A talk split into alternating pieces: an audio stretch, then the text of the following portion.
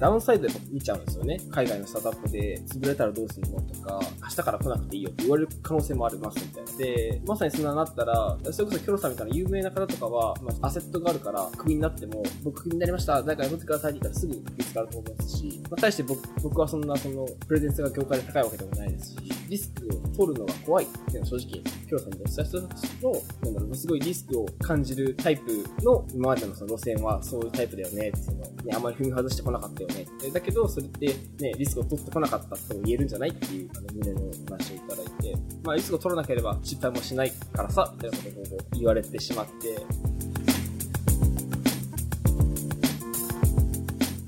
バンクーバーのエンジニアへようこそ。バンクーバーのエンジニアは日本時間で毎週火曜日に更新している北米圏のテック業界やライフスタイルなどについてお届けする番組です。実況をお届けするのは私たち2人サンフランシスコのスタートアップでシニアテックリードエンジニアを務めるゆうやとエンジニアの海外進出をサポートする企業フロック代表のセナでお送りしております。はいじゃあよろしくお願いします。はい、えー、今日も例によってスペシャルのゲストがいます。はいもう毎回スペシャルなゲストに来ていただいて ありがとうございますねこれ。はい。で彼はあの僕のクイッパーの時の同僚でうん、で今アメリカの会社に、えっと、日本からリモートで働いている方です。なるほど。はいあのじゃあ超有名クイッパーね。もう本当に スーパーエリートしかいなかったっていう大下さんのお墨付きのやはり会社から。確かにすごい技術力みんな高くてで中でも彼は新卒でリクルートからクイッパーに転籍してきた方でうん。とて,、うん、とても優秀でなんかもうしかもなんかマインドもすごい良くて良くてとか僕が言うのもあれですけど、なんかもう一回働いてみたい人の中の一人に入ってるぐらいのおお珍しいですね、はい、辛口な大島パイセンがそうそうそう。もう一回働いてみたい。いやこれはちょっと楽しみですね。そうそう。だからなんか僕もあの連絡すごいあの取りたいなと思ってて。うんうん。久々にあ実はそのあの前回出てもらったイギリスのエンジニアの我妻さんの、うん、お友達かあの同期かという感じでそれでまたちょっとあの連絡してみてあのラジオに出てもらうことになりました。めちゃくちゃ人がつながっていく。業界狭いっすね狭い狭い。はいじゃあはい、はい、佐藤さんにじゃあ来ていただきましょうかはいよろしくお願いしますはいよろしくお願いしますはいこんにちはえっと佐藤と申しますはい、はい、あのねあのクイッパーの文化が面白くて、はあ、クイッパーって GitHub のアカウント名で呼び合うっていう文化があってでも普通じゃない？だからあそうなの、うん、なんかでもだから佐藤佐藤さんなんですけど佐藤優さんっていうふうに呼んだりとか、はいはいはい、もう全然違う名前で呼んだりとか。なるほどねっていう文化が結構面白い alias いう人もいました、あそうそうそう。刺身さんとかで。ちょっといっぱいあったよね。それって大丈夫ですか？統一させた方がいいじゃないですか？そう。で基本はなんか GitHub のアカウント名で全部 Slack とか全部同じみたいな感じで、なるほどね。OK です。じゃあ僕らは里湯さんと呼ばせていただきましょうか。はい。お願いします。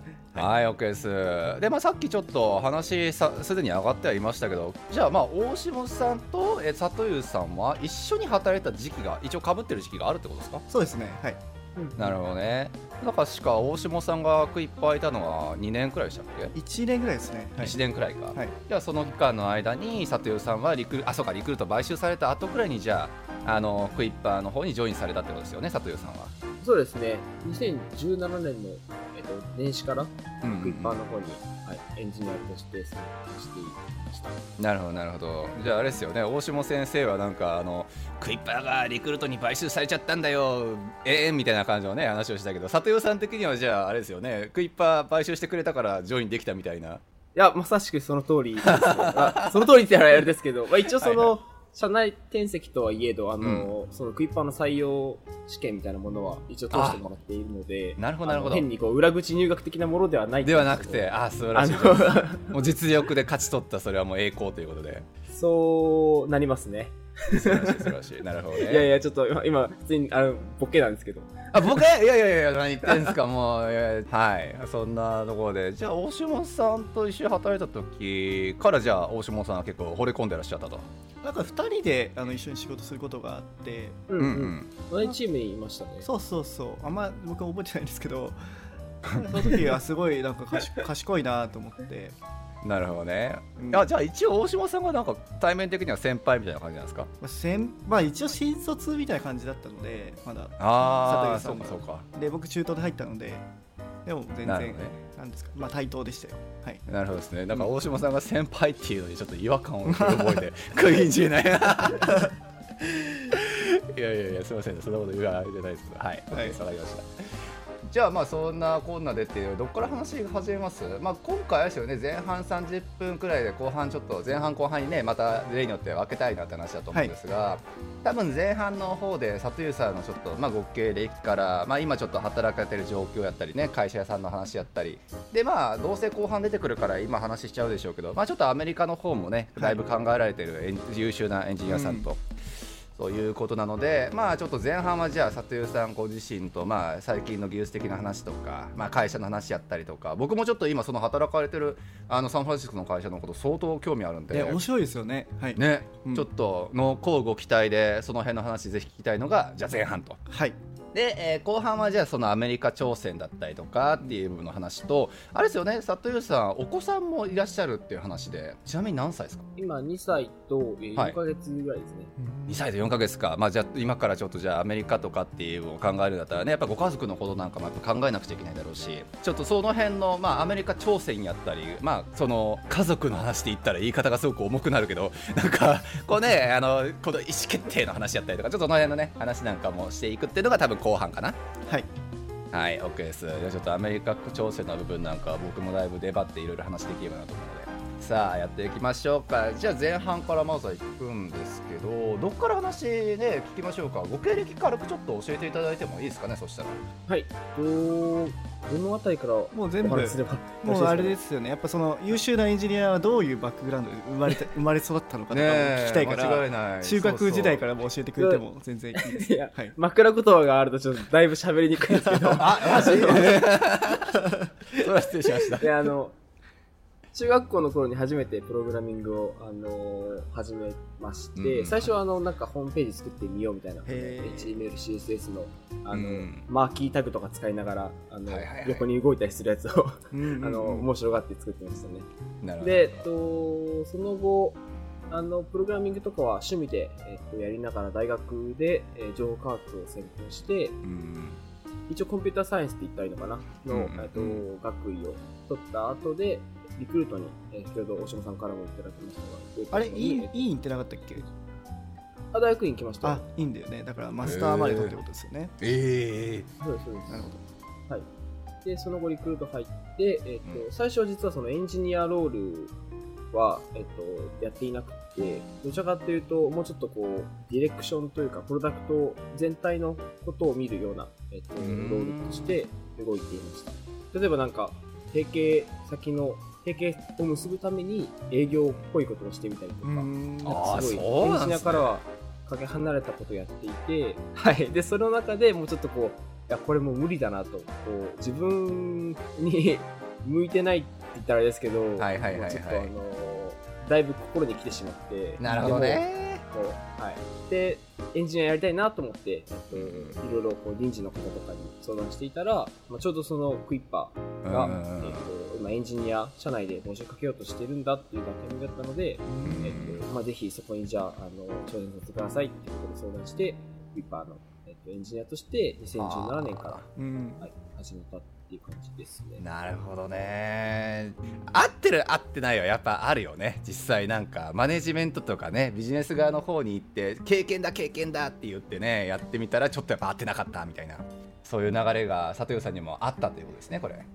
はい、まさしく、そうですね、そうチャレンジというか、してみたねけど、やっぱりこう自分に合わなかったというか、うん。あの当時多分リクルートってライブのエンジニア部隊持ってなかったんですよねもともとああそうかそうか。リクルートって確かほとんど外注してたんですよね。うん。で内政でやりたいって言って確かリクルートマーケティングパートナーズっていうのを作ったんですよね確か。でその中でスタディサプリとか、英語のやつとかやってて。うんだから多分佐藤さんもそういうなんか他の人を使うみたいなところに行ったってことですか？その CS を専攻して新卒で入ってもってことですか？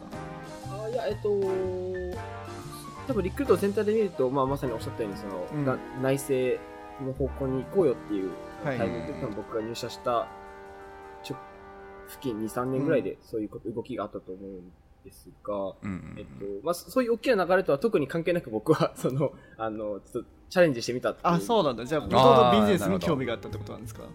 そうですね。まあ、せっかくリクルート入ったあのビジネス強い会社なので、うん。そこの、あの、なんていうかな、技術というか、そういうものは見てみたいなっていう。あそうなんだ。なるほどへねー。なるほどね。興味がそっちにあったんですねなるほど。ちょっとあれだな、なるほどね。いや俺ちなみにディレクター行った時はあれでしたけどね。採用面接する時に自分の作品とか実際作ったギそう当時多分なかったけど持ってって。で君何がやりたいって言われて全部やりたいですっていうアホな答えを言ってしまったがゆえにディレクターになってしまったっていう そういうちょっとアホなそうそう回答を僕はしちゃったんですけどまあ里江さんはそういった感じじゃなくて あのちゃんとご計画があった上でっていう感じだったと。いや、そんな、そんなけ高尚なものじゃないです。たまたまそういう、はい、チャンスがあったから、えっと、やってみて、なるほどね。はいはい、ドジを踏んだという感じです。いやいやとんでもない。でもさすがにすごいですね。やっぱり中学生の頃からプログラミングに触れてる方ってやっぱ情報学科目指すんですね。どうでしょう。あんまりそうそう身の回りにサンプリングがそんなに多くなくて、ねなんかね日本ってぶっちゃけ結構このエンジニアとしてキャリア描いてますっていう人で情報学科出てますとか、ね、大学系で CS 専攻してましたっていう人意外と少ないなって印象がちょっと俺はあるんですけど。うんあるかも。なんか、ね。わななんとなく数学とか好きだからとかで、情報系行くってのはあるかもしれないけどなんかこっちみたいにね CS 行くんだみたいな DJ になるんだみたいのはないよね。ね、うん。そうそう。だからそういうのもあってあやっぱりこうちゃんと情報学科出てるからなんか安心感がつ正直違うじゃないですか ぶっちゃけ。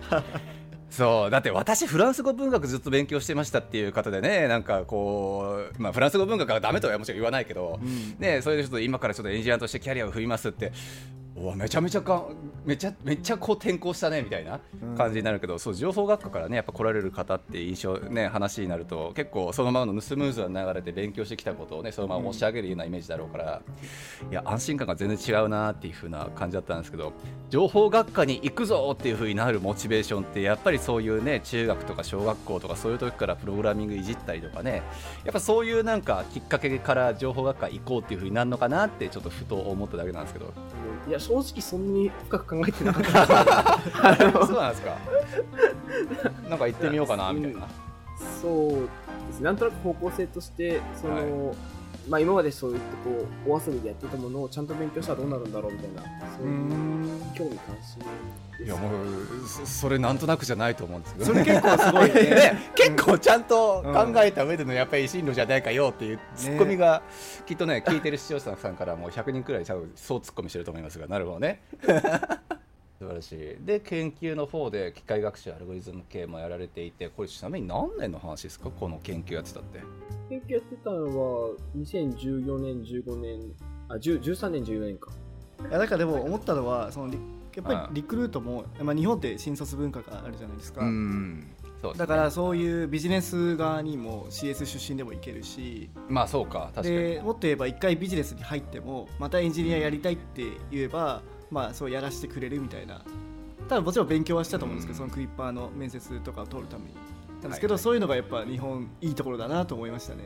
いや間違いないですよね。だからよくさなんかカナダとかアメリカとかはこう CS ちゃんと出てちゃんとしたエンジニアさんがちゃんとしたキャリアを描いていいよねいいよねとかって言うし、はい。なんか30代とかになっても大学行ったりするのすごくいいよねみたいなね話聞くけどいやいやいやいや大学行ったりとかしないと転職するまでに至る知識が得られないだけだからねっていうね。まあねそうそう。ジョブチェーンもそうですよね、職そうそうジョブチェーンもね、うんそうどんだけ低ランクで考えたとしたってブートキャンプレベルは絶対行くやろうし、そうっていう風な見るとねやっぱ新卒からっていうので別分野に挑戦挑戦ができるっていうのはやっぱりこう挑戦する最初の新卒タイミングだと本当日本ほど恵まれてる国ってなかなかないだろうなってやうん。っぱ思うところでありますよね。はい。で、まあ、途中でしたね。でクイッパー入ってからの話が聞いてなかった気がします、そうですね。い。で入って。あ、すみません。はい。クイッパー入って、はい。で、まさにそう、大下さんと一緒に、あの、うん。同じチームで、あの、通信事業の、えっと開発をやったりえーしながら、まあ、すごくいい会社で、そこでもう教わったことを本当に今、今、ほ本当それを活かして働いてる感じなので、あのもうクイッパー大好きで、えっとうん。今でもクイッパー、元クイッパーだった人とか、まあ、今もクイッパーの中にいる人とか連絡を取ったりとかして、すごくよくしていただいていますね。で、先に進んじゃうと、えっと、で、2019年秋頃から、えっと今働いてる本間という会社の、うん。まあ、一応最初はパートタイムであの働かせていただいて、えっと、2020年春から、まあ、うん。正式にフルタイムで、うん。えっと参加という形で、えっと、はい、ソフトウェアエンジニアとしてのキャリアを進んでいますうんなるほど素晴らしい。でここで出てくる本間さんね。ちなみにさっき大島さんとも話してたんですけど 本間っていう名前は本間さんっていう CEO がいるから本間さんなんですかねこれ。名前の由来どうだったっけ？でも、C、なんかありおっしゃる通り CEO はあの本間という名前ですね。ですよね。そうそうそう。だからうわ本間さんっていう人がやってる本間っていう会社分かりやすいなって話をさっき大島さんと。すそうですね。だからちょっと本間のそのさあの何？あのサービ使ってるそのサービスね。あのススマートフォームを扱ってらっしゃる会社っていうふうに僕は認識してるんですけど、そうそう。そこの会社さんの話はめちゃくちゃいっぱいいろいろ聞いてみたいんですがそうね。ちょそうそう。ちょっとだけ遡っていいですか？クイッパーで働かれていた時の部分の話を少しだけ聞きたいんですけど、はいすあのクイッパーに入られたのはそのソフトエンジニアとしてっていうのでリクルートからのて一応転籍ってなのかな？っていう話だったかなっていうふうに思うんですが、そこで3年くらいじゃあ働かれてっていうことですよね。そうですね、3年とちょっとかな。なるほどなるほどこれポジションとしてはソフトエンジニアだったんですか？ちなみに。そうです、そうです。タイトル、ジョブタイトルも、ああ、そうなんだ、なるほどね。じゃあ、大島さんとなんか、どういうプロジェクトやってたのかなっていうのが、俺、勝手に少し気になってたんですけど、なんかこれ、喋れるもんなんですか？あでもクイッパーはあのスタディサプリっていう、そうですよね。なんですかね。塾の代替になるようなもサービスを作っててはい。るんですよね、で動画でなんか学んだりとかうんであと宿題ができたりとかっていうサービスを作って、はいはいそれのそれ B2B と B2C のものがあって、B2B は確か学校に出してましたよね。確か学校が宿題とか出すためになんかやったりとかしてで 2C もあって 2C は動画とか見たりするやつだったんですけど、なん。か 2C 側やってたんでしたっけ？僕ら。なんかどっちもやってたから。覚えてないけど。だいぶ記憶が。そうですね、2C 側、大島さんと僕がいたのは一応 2C 側の、えっと、はい、部門だったと記憶してます。というか僕自身があまり 2B 側にいなかったので、はい、2C 側でしたね。で。すよね。なるほどね、なるほどね。あ、そうなんだ、面白い。な。だから一応あれですよね、あの、こう、まあ別に力関係とかの話じゃないですけど、大島さんが一応、なんか intermediate なのか、まあ一応経験者として多分入ってて、はい。で、あの、里湯さんがその新卒、新卒枠になるのかな、ちょっと新しい枠でっていうふうに帰ってきてっていうので、じゃあ大島先生がそこで先輩風を吹かせたってことですか？そうそんなことはしてないとは思うんですけど射程として。大丈夫ですか？里湯さん、ちょっとい今しかないですよ、あの、本音を、本音暴露するなら。いや毎日大島先生のあのパソコンをきれいに磨いて、じゃあ大島先生何させてるんですか？やってないっす。お前ちょこれ磨いとけよって言ってたんですか？いやでもねなんかはい。佐藤さんなんかあの結構やっぱ、ま、やっぱね好きなんだろうね。すごい技術が多分好きでいろいろね、凝ってる設定とかしててそれいろいろ真似させたの今でも覚えてます、ね、ああなんか一回うん。すっごい凝った実装して大島先生に「いやそれ難しすぎるからやめて」って。レビューをいただいた気がします。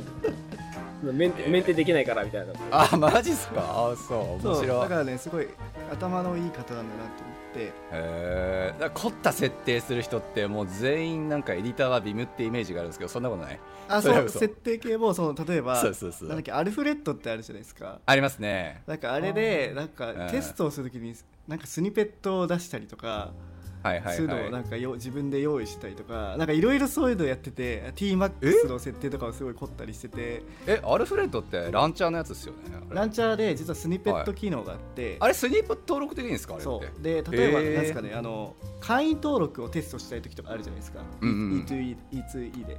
時に、あの例えば日付を勝手に入れてくれるみたいなのできるんですよ。今日の日付とか。えー、あなるほどね。タイムじゃあ JS って簡単な JS みたいな書けるんでしたっけなんかそんな感じで。でそういうのを佐藤さんめっちゃやってて。ああなるほどね。じゃあそういうのがお好きだったということですね好きなんだと僕はもうそういうの苦手なんで逆に。はい。純正がいい派だから。はい。ややこしいことすんじゃねえよっていうふうにあの上からプレッシャーをかけたわけですね。それはあれですよね。コードですよね。コードの実装ですあそうよねこそうですねが結構凝ってこの実装の話ですね僕が。そうそうう。そうだからやっぱ、まあ、あれなんですよね。やっぱ新卒というか、やっぱり、はい。こうフルフルでやりたい時ってあるじゃないですか。だかああ、実装。はいわかるわかるわかる。うん。らそれは今は多分どうせなくなるかもしれないからみたいな感じの話をした気がするなるほどですね。そんなやんなくていいよみたいな感じで。いや素晴らしい素晴らしい、はい。じゃあその時からちょっと先輩後輩の関係にあるお二人ということですが。今はもう対等なんで。まあそうですね。いやいやはい。なるほど素晴らしい、はい。でちなみにクイッパーから出てる人たちってまあ喋ったのまだ3人くらいしか俺は知らないですけどでみんな本当にいい会社だからってで、ね、ちょっとこのカンペみたいなやつちょっともう言っちゃってあれだけどいい会社なのでみんなぜひ転職してねって書いてあって。はい。そうそう。ね本当になんかクイッパーラブみたいな人とかすごい多いなって思うんですけどそんないい会社だった？エンジニアにとってはすごいもうすごいエンジニアファーストで、うーん驚いたのがみんな GitHub 使ってるんですよ、一周を。なんか今だと普通なイメージがありますけど。でそれはみんなのレベルが CS の人まで使ってるんですよ、ああそうそうれぐらいなんですね。徹底してるのがすごくて。そうそういうのとか、まあ、とにかうんくエンジニアファーストだったのはすごい覚えてます、なるほどですね、はい。え佐藤さんの印象としてもそんなやっぱイメージですか？この転職みんなしてねって言えるくらいにやっぱりお勧めできる会社。あそうですね。文そういうなんか人の文化的なところもおっしゃって今大島さんがあったようにあの、んエンジニアファーストですし開発者としての体験。そのうんうん。例えばプルリコ1個作ってからそビューしてマージするまでのなんかプロセスもすごい洗練されていて PR プルリコ作るごとにそのテストステージ環境が立ち上がって、ん。まあ、そこで全部そのみ動きも見れるみたいな。でなんかそういう仕組みとかを全部その行動をこう見て学べるので、もう勉強したエンジニアにとってはもう何でも学び放題のいいはた。あなるほどですねでそんな素晴らしい会社クイッパーを出てっていう部分でのいつか本間っていうその会社さんの話というかで説明ってどんなことやってる会社とか一応瀬戸谷さんから聞いてもいいですか、まあ、なんとなく知ってるつもりですけど。はい、えっと、本間自体のビジネスとしては、その、うん。スマートフォームを作っているって言ったら一言で、えっと、進んでしまうんですが、い一般的なその、Google ホーム対応してますとか、Alexa 対応しますとか、うんうんうん。そういうレベルではなくて、うんもう、家の設計の段階から、うん。もう我々が全部考えているっていうのが、ユニークなところだなというふうに思ってます。例えばその、センサーの位置とか、ライトの位置、そういうのも全部含めてもう設計していくので、もう入居した日から、うん。オートメーションとかが全部綺麗に動いている。は極端な話、全部設定しなくても、もう家が全部迎えてくれる、居住者を迎えてくれるみたいなこう UX をしたいなと。いいな。うんいやすごいですよね。ちなみに会社どこにあるんですか？ここはロケーションは。本社は、えっ、と、ヘイワードっていうあのカリフォルニアの、うんうんうんちょうどサンフランシスコの逆サイドって橋渡って、はいはいはいはいなんかロケーション見るとでもあれですよね。あとポートランドとかそっちの方にもオフィスありますよね。オフィスなんですか？オフィスではなくて、えっと、ん。我々が今取り組んでいるプロジェクトの建設地、あの家の建設地がポートランドなんですよ。なるほどなるほど。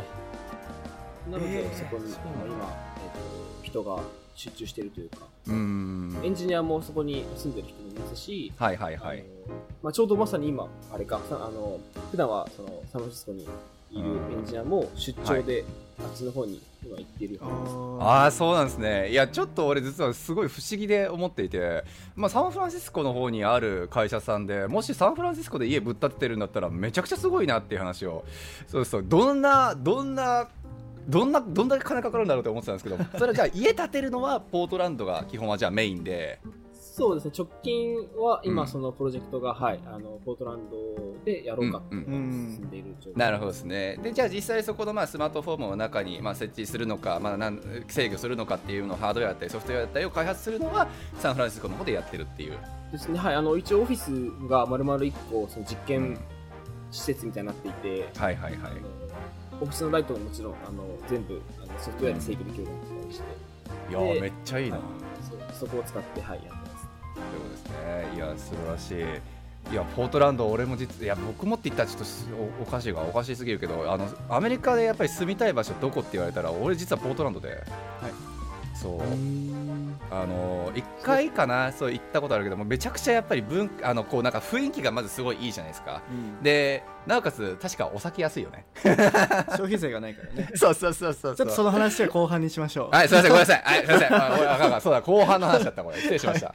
はい、で、はい。だから本間のあの社長が一回あのクラブハウスで、うん。あの話してるのを聞いたんですけどほうほう。なんか家確か結構高いですよね。5億とか10億とかそんなレベルですよね確か。ねえ。一軒ですよね。日本円で考えると。あれ、プロジェクトによるんですよね。その、い一番最初のプロジェクトは、え確か2億、あ2億とか。うん。なんか2億とかでもバンバン人があのなんか応募が来てなんかすぐ売れちゃったよみたいな。やっぱ金持ちアメリカ多いからねみたいな話をしてたんですけど実際やっぱそういう感じなんですか？いや、まあ、その、実際もう今、その、売りに出して売却したっていう経験がまだその1件しかああそうなんだ。うん。で、それが、あの、さっき言ってた、あの、社長が言ってたやつで、その、リスティングしてから多分1週間ぐらいでもうすでにもう埋まっちゃった。ええー、マジ？え2ミリちょうど僕、そうです、その時僕ちょうど出張で、その家を、だから、見見に行くって次に、その、うん。 listing したらもう売れちゃったから、もうギリギリ見れたって感じなんですよ。ね。1週間遅れていたら、もう人の手に渡ってしまって見れなかった。へえああありえすげえな2 million が1週間もかからず listing から姿を消すという経験をしてみたいわ。いやすごいな。なるほどですねもうだからねバンクーバーでも最近だと本当にまあコンドミニアムとかの一室ダダウンタウンの中でやつで借りあのね買おうとしたらそれで1 million とかいくやろうから、うん。そうそう。まあ2 million かってなるとスマートホームが手に入るって考えればそれはちょっと安くも感じるかなっていうふうには思いましたけどいやにしてもよね listing に乗っけて数日でっていうのはそうそう。れイメージはないし。やばいよね。やっぱり。いや間違いない。そうポートランドでか。なるほどなえ大島先生はどうですか？そういうスマートホームもやっぱ興味はもちろんあるだろうけど。あめっちゃありますね。やっぱりね、うん。何でも自分やりたいじゃないですかお風呂とかも、ね。なんかこっちってもっと不便だし日本よりも。あの日本ね。のなんか、なんか自動でお湯入れてくれる機能とかもないですし、まあ、トイレのねあれあのウォシュレットすらもないじゃないですかこっちって。ねえほんとウォシュレットマジで欲しいっすわ。そうとか、まあ、そういうのも含めて欲しいなって思うし思いますねなんですけどただやっぱそのアップデートとかハードウェアのアップデートとかどうするんだろうなってちょっと気になってるところで。ねえ確かに。なんかやっぱ古くなりそうな気がするじゃないですか。やっぱ技術とか進歩するから、なんかその辺のメンテとかってもうやっていく予定なんそれも込みでなんかビジネスを考えてるんですか？そうです、そうです。あの、基本的にはもう、お家も、その、なんだろう、物のお金と、うんうん。サブスそその後、要はその、サブスクリプション型で、ああそういうモデルなんだ。ほお金を、はい、あの、サービスを販売していくモデルを我々に想定していて、ううんで、そのサブスクリプションの方で、例えばその家のメンテナンス、むしろこちらから、そろそろあれ壊れそうですよ。へえ、あれなので交換しませんかっていうん。我々が提案したりとか、あるいはさらにそこを広げて、ちょっとえっと保険とかどうですかみたいなそういうビジネスはいがねそこで広げられるのではないかっていうのを考えてめっちゃいいよね。なるほどね。サブスク型って何をサブスクするんですか？そのなんかあの毎月更新みたいなそういうレベルでサブスクリプションとしてそのスマートフォンの管理自体のソフトウェアをサブスクリプションするみたいなイメージなのか？多分、えっと、イメージしやすいのは我々よく言ってるのは、その住宅版のテスラを作るってあああなるほどね。テスラも同じようなビジネス、うんうんうん。まあこうこう言ったらだいぶ失礼ですけどそのもうみなんだろう抽象的に言えば同じだと思っていて同じですよね。その物とサービス。あでも今二その段構えで。すごいテスラのことをその言われる前に思い浮かべてうん。例えばテスラとかってあのサブスクでインターネットつけれたりとかプラスで。でサブスクであの自動運転のもっとすごいやつつけれたりする。あのまだサブスクじゃないですけどあれサブスクになるんですよね。うん。あれがつけれたりするんですよ。だからそういう感じでなんかハードウェアとかソフソフトウェア的にはできるけどおうん。金をかけてアップグレードするみたいなオプションみたいなのがあの家もできそうだなといろいろ思いました。あーいやでもすごいな。まさにあの今大島さんがおっしゃっていただいたようなところいやすごいですよね。いやー素晴らしい。でもそうよね。言われてみればテスラもそうだよななんかだから物として走らせたりとか運転したりとかっていう基本能力はもちろんね一回買ってっていうので、ほぼダウンかなっていうふうには思うんですが、まあ、そこからですよね。あのじゃああれってでもあれなんですけど重列駐車とかなんかできるようになるようななんかソフトソフトウェアとかあれありましたよね。あそれもサブスクの方ですね。あれもサブスクの方なのか。そう。いやー重列駐車はちょっと最初から入れといてよって思うけど。そうですよね。欲しいですよね。ね、間違いない、まあ、それのじゃあちょっとスマートフォン版家版をじゃあやられてるのが本間っていう会社さんということですね。さっきからちょっとすみません。あの社長さんがの名前が本間っていうのをさっき見てから俺本間本間って言ってるなんかすごい呼び捨てにしてるようでちょっと失礼かなっていう気がしてきたんですからちょっと気にしません。本間さん。そう本間さん。なるほど素晴らしい。ここにじゃあ、えっと、入社されたのが19年頃でしたっけ？最初パートタイムで参画したのが19年の、えっと秋頃。で正式に要はそのクイッパーをやめて、えっとうんほんまにフルタイムで参加しますよってなったのが20年の春、はいはいなるほちゃくちゃここの一文が気になるんですが2019年のそのまあ秋くらいですか？にパートタイムで、えっと、本間の本間さん本間の会社さんの方に、えっと、入られたっていうことですがそこに実際フルタイムでエンジニアその時はいなかったんですか？フルタイムで雇われてるエンジニアさんっていうのは本間の中には。そうでしたね。はい。へーえということはもう全員例えばパートタイムでリモートでみたいな。肩書きとしてエンジニアのフルタイムがいなかったっていうのが多分正式な言い方ああでなるほどなるほど。えっと例えばそのエンジニアらしいことをする人とか、まああるいはそのもうちょっと上のプロダクトの自体の責任者みたいな人はいたあので,、あなるほどですね、全くテックがなかったわけじゃなくて、うんうんうん本当にあのフルタイムであのコードを書くっていう人間がいなかったのが正式な。なるほどですね。いやでもそれにしたってだから19年のタイミングでねそのエンジニアでフルタイムで働いてる人がいなくてでこの規模にするまでに今2021年なわけでしょ、まあ、もうすぐ22年やろうけど、ね、まだ2年くらいしか経ってないっていうところもあってここの会社さんそ創業いつですか？それが多分結構古くてあ古いんですか？答えれないんですけど。2016年かな、16年。いやありがとうございます。16年。まだ5年か。いやでもすそえすごいな。だからその3年4年くらいのタイミング。多分そのエンジニアフルでは雇ってないけどテック系の多分なんかセクションはあってっていう状態でずっとやって多分下積み期間が相当長かったんですよねきっと。まあ家だからしゃあないのかなそういうのって。うん多分一度ピボットしてるはずですね。ああそうなんだ。もう入る前うん。はい。なるほどなるほなるほど。なるほどそういうことですね。そこからじゃあまああの19年のタイミングでえっとそして佐藤さんもジョインされてっていう部分でえっと今現時点ではそのフルタイムでえっと働かれてるっていう認識でいいですかね？本間さんも。本間さんじゃなくてあの私は。あの佐藤さんも。あはい私はそうです。はい本場でフルタイム本間でちょっともう本間っていう名前はちょっと さっきから引っかかりすぎてる。すいません。なるほどですね。今でちなみにフルタイムで何人くらいいらっしゃるんですか？えっとエンジニアだけです。エンジニアさんで。エンジニア以外。はい。エンジニアだけだとえっとフルタイム4名うんですね僕含めて。結構。なるほどですね。いやね、間違いない。いやなんかスマートフォーム系のね、なんかその開発やったりとかっていう風に全くジョインしたことがないので、もう想像しかできないんですけど、なんかもっと人数いるもんなのかなっていう風に思っていたんですが、もうそれだけじゃあ今優秀な方々がやっぱりいらっしゃってっていう風な環境っていうことですかね。そうです僕はそこに多分入らないと思いますけどその、はい本当に優秀な人ばっかりで、はいあのエンジニア側の一応トップはあの、うんキョロさんっていう、うんうんうん、有名な。多分、はい、有名なはい。方がいらっしゃってやってるんですけど、うん。まあ、その人がすごいあの過去の経験とかも踏まえてすごい採用にこうなんだろう厳格なフィロソフィーがあって、はいはいはい。自分よりどっかで秀でてる人しか取らないすごいうんはあ、なるほどね。手伝いを持ってらっしゃるのですごくその採用はなんだ厳しくなっていくじゃないですかね。だから僕はだから最初パートタイムで入ったから結構ぬるっとこう そのまま 続けれたんですけどその後々僕の後に入った人とかのあの採用の話を聞くとうん。そんな試験僕絶対通らないよみたいな。ええ えー、そうなんですか。だって大下さん絶賛の里湯さんが通らないんだったら全人口のエンジニア人口の一体上位何パーセントしか入れないみたいな。でそんな多分すごい厳格なおそらく採用試験なんだろうなって勝手にゲスしますけど。ーいや本当ですよね。だからめちゃくちゃ本当に尖ってるどっかのうんパラメータがすごい人ってことですかやっぱり。そうですね。まあそれはまあ最低条件だしかつなんかそのうん。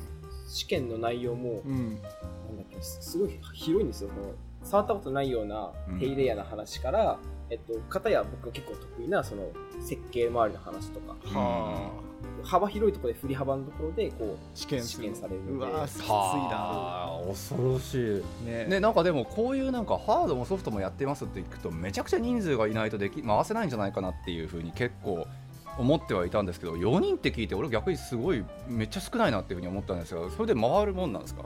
そうですね、まあ、回っていると断言するとだいぶ苦しいですけど あすいませんなんとかしている なんとかはいしているいやーすごいなーっていう。なるほどですね。じゃあどうします？ここからじゃあちょっとほんまにじゃあ転職した部分のきっかけやったりとかその辺の話もいろいろ聞いていければなと思いますが、はい。そんな流れでいいですか？はいお願いします OK です。これじゃ転職したのはもちろんそのクイッパーからの転職っていうことだと思うんですけどきっかけはそもそもどんなあれだったんですか？内容というかよねどんなきっかけだったんですかパートタイムの求人ってまずどうやって見ねねつけたんですか、そうですね。それがその、はい、リクルートのその友人うん。で、あのスタートアップをやりたいって言った、まあ、もうすでにあの資金調達をして あの実際あの、日本で法人立ててやってる人なんですけど、うん。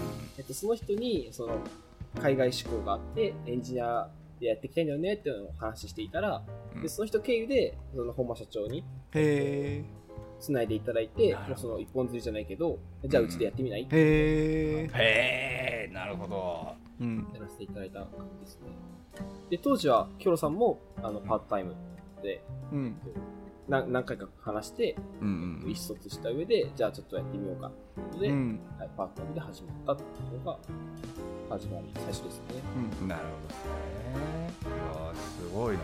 なんかねここのなんですか転職したきっかけの部分のなんかこうまたカンペの話をしちゃいますけどなんか表向きはリスクを取れるうちに取っておきたかった。と言っているっていう。と言っているって誰が誰が誰の誰にこんな、こんな、いや、あの、結構聞かれるんですよ。はいはい。なんで？みたいな。うんなんでそうっすよね。その、ね、そのスタートアップ行ったの？みたいな。うん。ね。わざわざみたいな聞かれるから、結構うんその時にかっこいい会社って何かなって考えてた。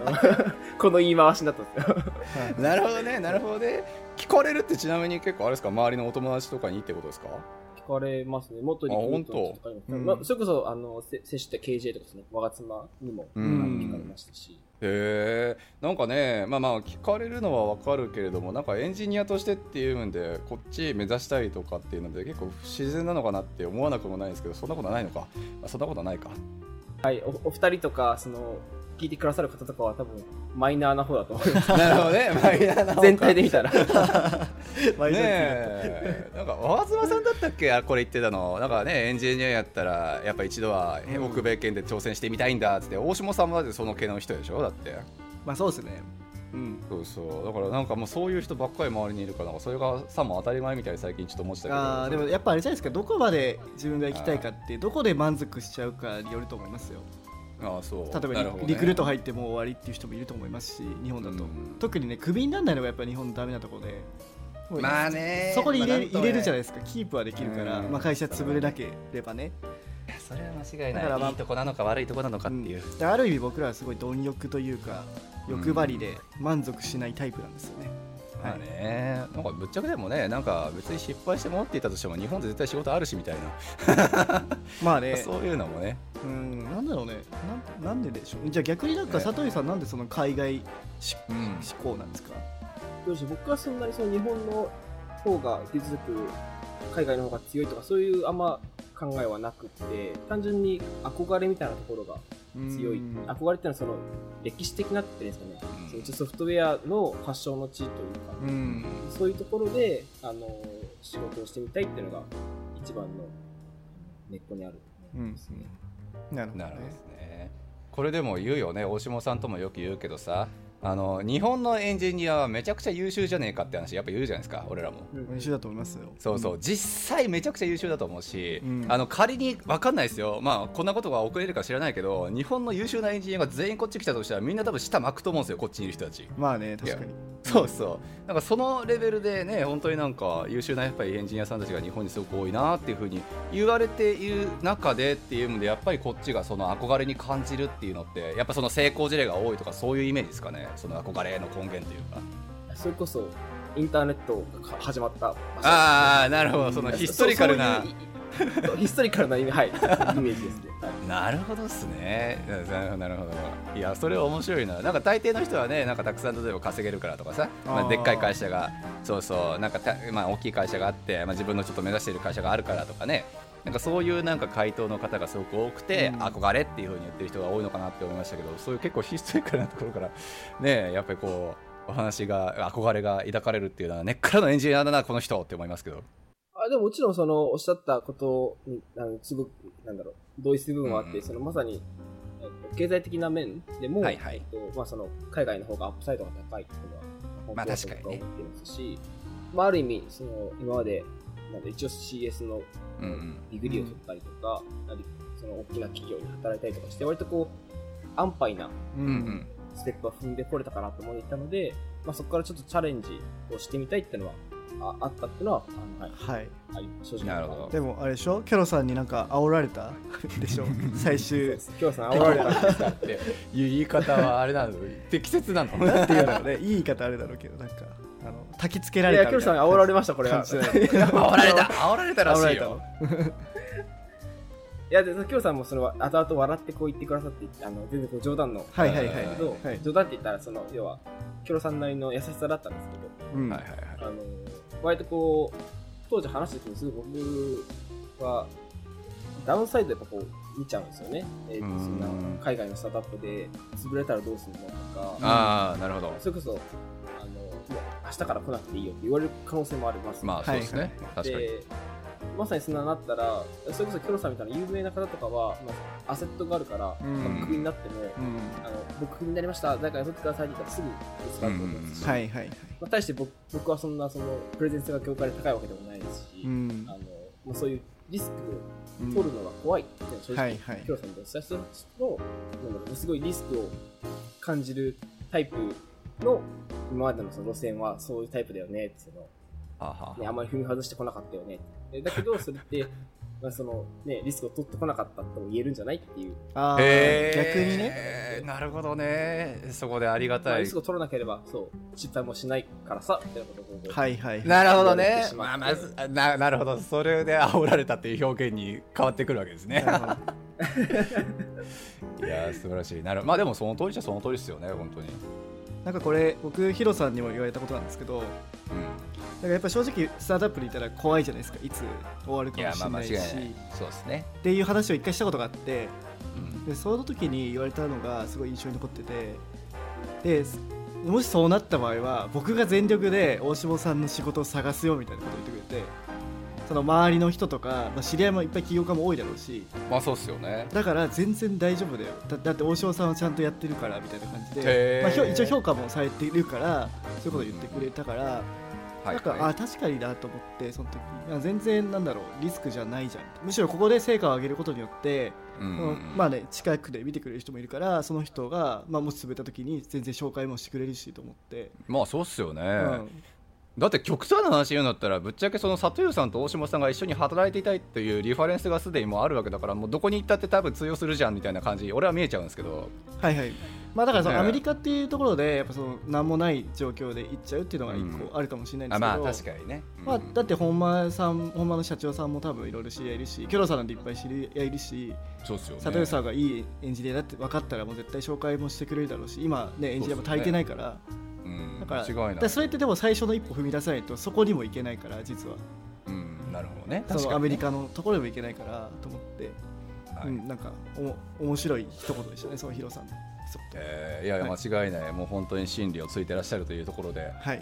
ね、あるかなと思いますが意外と結構時間が圧迫してましたよね、はい。ね。そう。ね。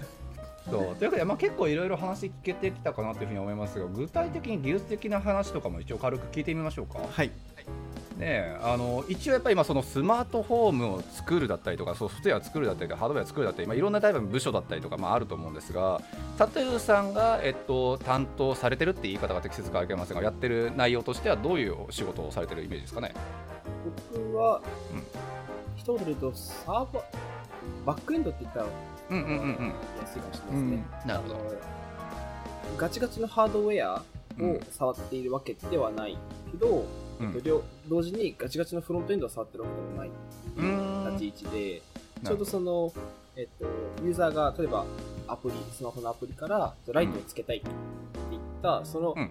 つけたいっていう命令を受け取って、でそれを、えっと、ハブって言ってるんですけど、各家の場所まで届けて、うん。で、ハードウェアに対してその命令を出すっていう、その間を取り持つ部分を作っていうる。ん。なるほどですねえ家がサーバーってことですか？サーバーがあるってことですか？家に1個。そうです。あの、各、そのスマートフォームに、えっと、一つ、あのうん。PC みたいなのを置いていて、なるほど。そこに、まあ、言っちゃうと、その、Kubernetes 環えー、構築してるの？でそこに。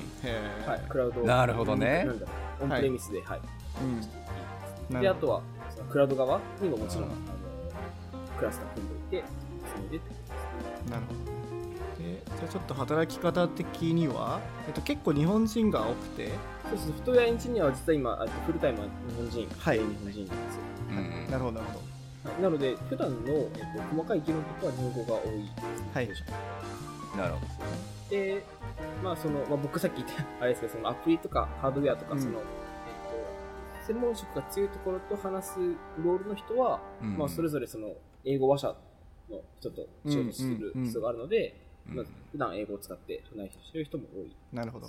なるほどね。そうなんだ。ちなみにこれエンジニアさんが、まあ、日本人が多いっていう話だと思うんですけどそれはあれですか？つまるところキョロさんのその、まあ、俺お会いしたことなくてキョロさんこれさん言うのもあれなんですけどあのキョロさんのその厳しい厳しい目利きにこうかなう人っていうのが日本人しかいなかったってことですかね？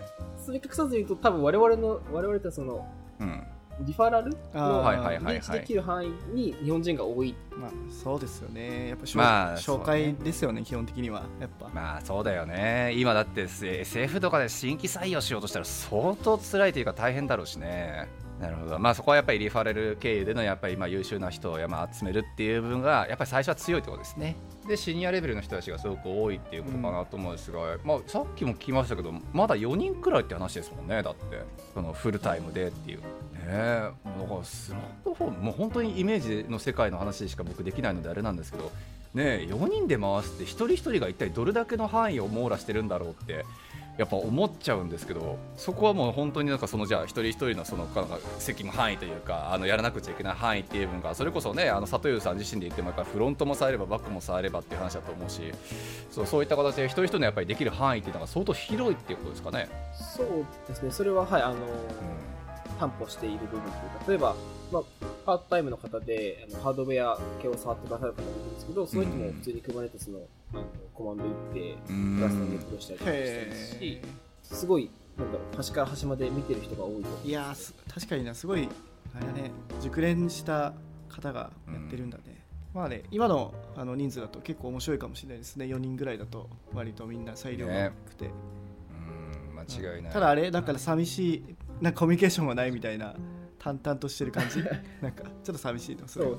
これ別に、その、はい、あの、ネガティブなことを言うつもりはないんですけど、あの、クイッパーとの比較をしたときにっていう意味で書いた一文で、クイッパーってすごい、こう、楽しい会社なんですよ。はい、うん働いていて楽しい。友達もいるし、みたいなはいはい感じなんですけど、逆に本場の方は、それこそ、ね、プロフェッショナルが多いので、あまりこう、慣れ合い的な要素がすごく少なくて。これさでもまあでもじ俺の話全くしなかったですけどその僕一応フロッグっていう会社やっててそのまあ大下さんみたいな要するになんか海外でエンジニアするぞっていう人のサポートするのが仕事なんですけど、まあ、それの背景もあってめちゃめちゃそういうなんか日本からこっちに来るエンジニアさんみたいなのをまあ100人200人と済まないくらい見てるんですけどやっぱでもそこありますよね日本っていい意味でも例えば悪い意味でも例えば残業があったりとか、うん。あのそのでも俺もそうだったんですけど日本いた時って残業文化でこうね、まあ、みんなで夜遅くまでちょっとワイワイしながらちょっと仕事ね、うん。しながらとかコミュニケーションが多くてはい。そうそうねちょっと週1にはみんなで飲みに行ってみたいなそういうのがあってっていうのがやっぱりまあ日本いい意味での日本文化だと思うんですよ。そうこっちってさ言うてしまうとやっぱり家族第一じゃないですか、うんまあその北米圏全土にそれ言えるのかもしれないけど、ね、なかなかそうなんか日本でいうとこの和気あいあいみたいなところってかなりねちょっと足りなく感じる人やっぱいますよね。他にもね。ねドライというかね。だって飲み会文化もないしねこっちは。ね間違いないまあかと言いながらなんかねスタートアップ系の会社でロケーションがねその自分がその場所にいたらねなんか金曜日の3時からもうみんな飲んでるみたいな、うんそうそういうのは結構よくあるかなと思いますが、まあ、今はねそれこそ佐藤さんは多分日本から日本からですかねリモートで、はい、そうです。うん、働かれてるっていうところもあるのでなかなかそこがちょっとね和気あいあい文化になかなか入りづらいところの一つにもなっちゃってるかもしれないですよね。いやむむしろ僕はなんか日本はそういう無駄なコミュニケーションがすごい多かったなって思うし、そういう忖度しないといけないからなんか無駄に気使ったりとかもしないといけなかったからそれって結構無駄だったんじゃないかなっていうのは思っててもちろんねなんか雰囲チーム雰囲気のいいのいいのが一番いいんですけどうんだからねそういうなんかあの光学機動隊でもあるんですけどあ。あのみんできスタ なんかスタンドプレーから出るチームワークっていうのがいいよねみたいな話をしてて光学機動隊へえ圧倒的な能力の上のスタンドプレー自分の一人プレーから、なんかそこで必要な時にこうチームでこう協力し合うみたいな感じがかっこいいなって思って、なるほどね、まあもう本当にスーパー戦隊系のもう一人一人が一個一個独立した能力を持っていて。そうそうで、まあそれがね。うん、必要な時にはやっぱそうチームプレーはするんですよね、なるほど、ね、だからその前提が違うというかね。日本はもうみんなでやろうみたいなのが前提にあるからちょっとでもはみ出ると、だからそれ以上の能力いけないんですよね上に、なるほどね。こういかないみたいな、うん本当どっちがどっちなのっていうねいい悪いっていうあるかなっていうふうには気がしますが、はい。まあ飲み会大好き大下さんが言うんだったらそうなんでしょ まあねあの僕もすごい、はい。日本のね会社の人はすごい楽しかったんでマジで。はい。ういや間違いないはい。でえっ、とまあそういう感じかな。あでやっぱ時差の問題とかすごい気になるなと思って、うん今基本はどうしてるんですか？みんな日本から働いてるんですか？に一応日本、えっ、と、日本の方、日本に住んでいる日本エンジニア、フルタイムエンジニアは僕だけなんですよ。うえんっあそうなんだ。と、話者って意味では、えっと、日本人が多いんですけど、えっと、みんな US 側に住んでるので、あの彼らはタイムゾーンの違いがない。僕だけ違うんです。よ。まあまあそういうことですよね。過去の大下さん状況ってことですよね。いやー辛いよね日本に。い るめっちゃ朝早起きしないといけないから。うん間違いない。間違いないまあでも、はい、あのー会議を時間をその朝方に固めてもらったりとか、うん。まあ、あとその僕個人の話で言うと、あの子供のいる関係で、実は今のこの時間の働き方がすごく合ってたりとか、はい。はい、うん。なるほどね。朝7時からじゃあ仕事始めてまあフルタイムで考えたら78時間くらいはじゃあそこからつくデスクに向かうみたいな意味ですかね。そうですね、はい、途中お昼ご飯とかうん。ながらやって、で、夕方ぐらいに早めに切り上げて、あの、ちょうど息子のそのうん。面倒を奥さんとバトンタッチして、うんうん奥さんはそこからご飯作ったりとか、えっと家事やったりとかして。うん。なるほどですね。いや素晴らしい。意外とでもそういうのってねなんかお子さんいらっしゃる方とか今までも何人か実はいたいたいたりしましたけどそう時差の関係が意外と都合いいよねって人やっぱ多かったですよね。あそうなんだうん。多かった多かった。それだからもう本当にこっちであのー日本時間でいうところの多分3時とか4時くらいにはもうみんなあの就寝というかもう仕事終わってるやろうから。うん。そう。なのでもうそのくらいの時間から自分フリーだからっていう分で好きなことやるんだとかお子あのお子さんの迎えに行くんだとかさ。うん。そういうのが多かったんでまあ本当に里湯さんはその典型っていうことですね。とな感じですかね。結構時間も差し迫っちゃってるかなというふうに思いますが大下先生なんかないですか？聞き逃しは。はい今のところ。あまあ多分もっと聞きたい話があってあの現、んなんか使ってる技術の話イラストの話とか、うんうんあのキューバネティスの話が聞きたかったんですけど ちょっと次回またあの出ていただいて間違いないちょっとそういう詳しいあの技術の話またぜひそうっすよね。お聞きしたいですそうそう。はい間違いないスマートフォン周りのそういった部分の技術的な話って聞ける機会も相当ないだろうし。いやめちゃくちゃアーキテクチャとか気になりますよ。ねだってローカルにまずそのサーバーがあるっていうのがまず面白いし。いや間違いない、うん。でそこで Kubernetes もセットアップもしててっていうのが、うん。家の中にそういう PC があってセットアップもされているという環境に一回住んでみたいわって思うけど、ね。なので。はい。それはまた次回聞くということで,、で今回は基本的にはあの久戸優さんのエンジニアのうん。話と、はい久戸優さんのご経歴の話と本間についての話をお聞きして、次回はちょっとこれからアメリカに挑戦するということでその辺を聞いてみたいと思います。はい。じゃあ。じゃあまた次回よろしくお願いします。お願いします